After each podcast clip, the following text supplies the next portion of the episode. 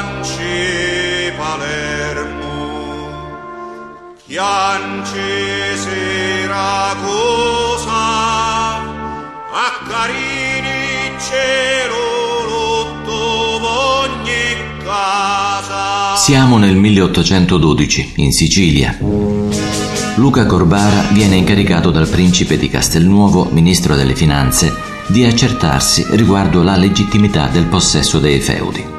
Inizia da quello di Dainastori di Carini, appartenente ad un barone, Don Mariano d'Agro, dove conosce Nelle Carnazza, autore della sonata che racconta l'assassinio della baronessa di Carini 300 anni prima. Sospettando che il feudo non sia legittimo, viene però imprigionato dal barone, che lo crede parte della misteriosa setta dei Beati Paoli, suoi giurati persecutori. Una donna che non vuole rivelare la sua identità lo aiuta a fuggire ed a raggiungere casa di Nele, dove lo trova morente. Rosario, uomo del barone, lo coglie in quell'istante e lo mette in fuga, accusandolo dell'omicidio. Fuga che si rivela breve perché viene catturato da alcuni uomini incappucciati, i Beati Paoli. Primo corpo la donna cadio, la presso corpo la donna morio, no corpo a cori, no corpo salirini, povera baronessa di Carini.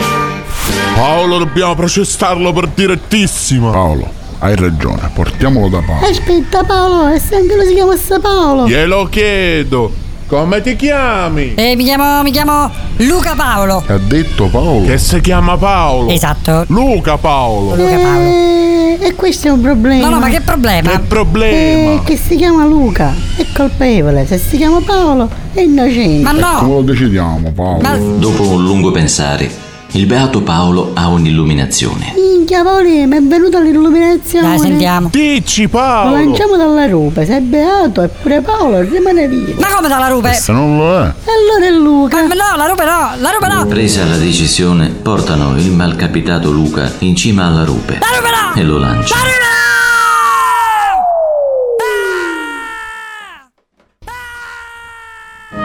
Non sentendo tonfi, decidono fra Paoli che il condannato era stato sottoposto a giusto processo e non sarebbe stato necessario indagare oltre. Nel frattempo, Luca, dolorante e mezzo fratturato, si reca a Palermo dal suo amico Enzo Santelia, dove apprende che il re forse non promulgherà la legge e che la sua missione potrebbe diventare inutile. no! Ah! Capito? Aia!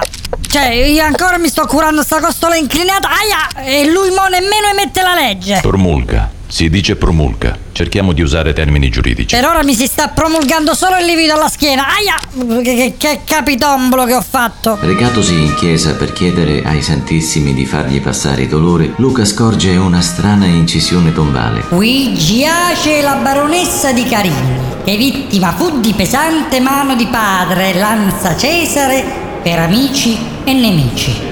Mm, Scopre così che la baronessa fu uccisa dal padre, don Cesare Lanza. mm.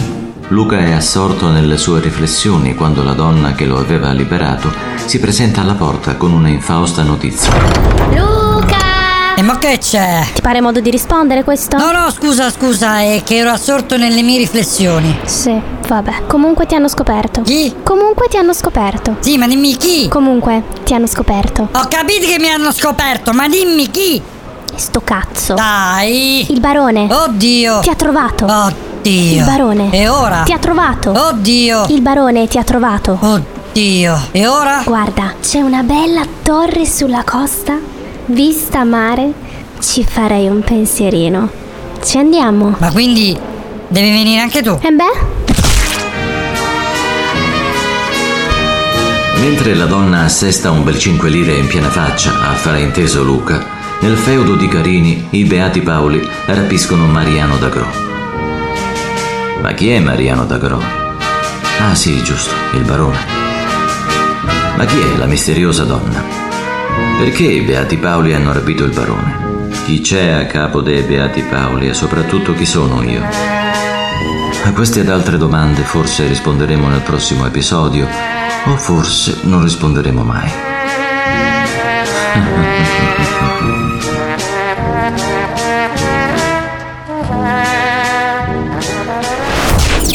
seven. Live.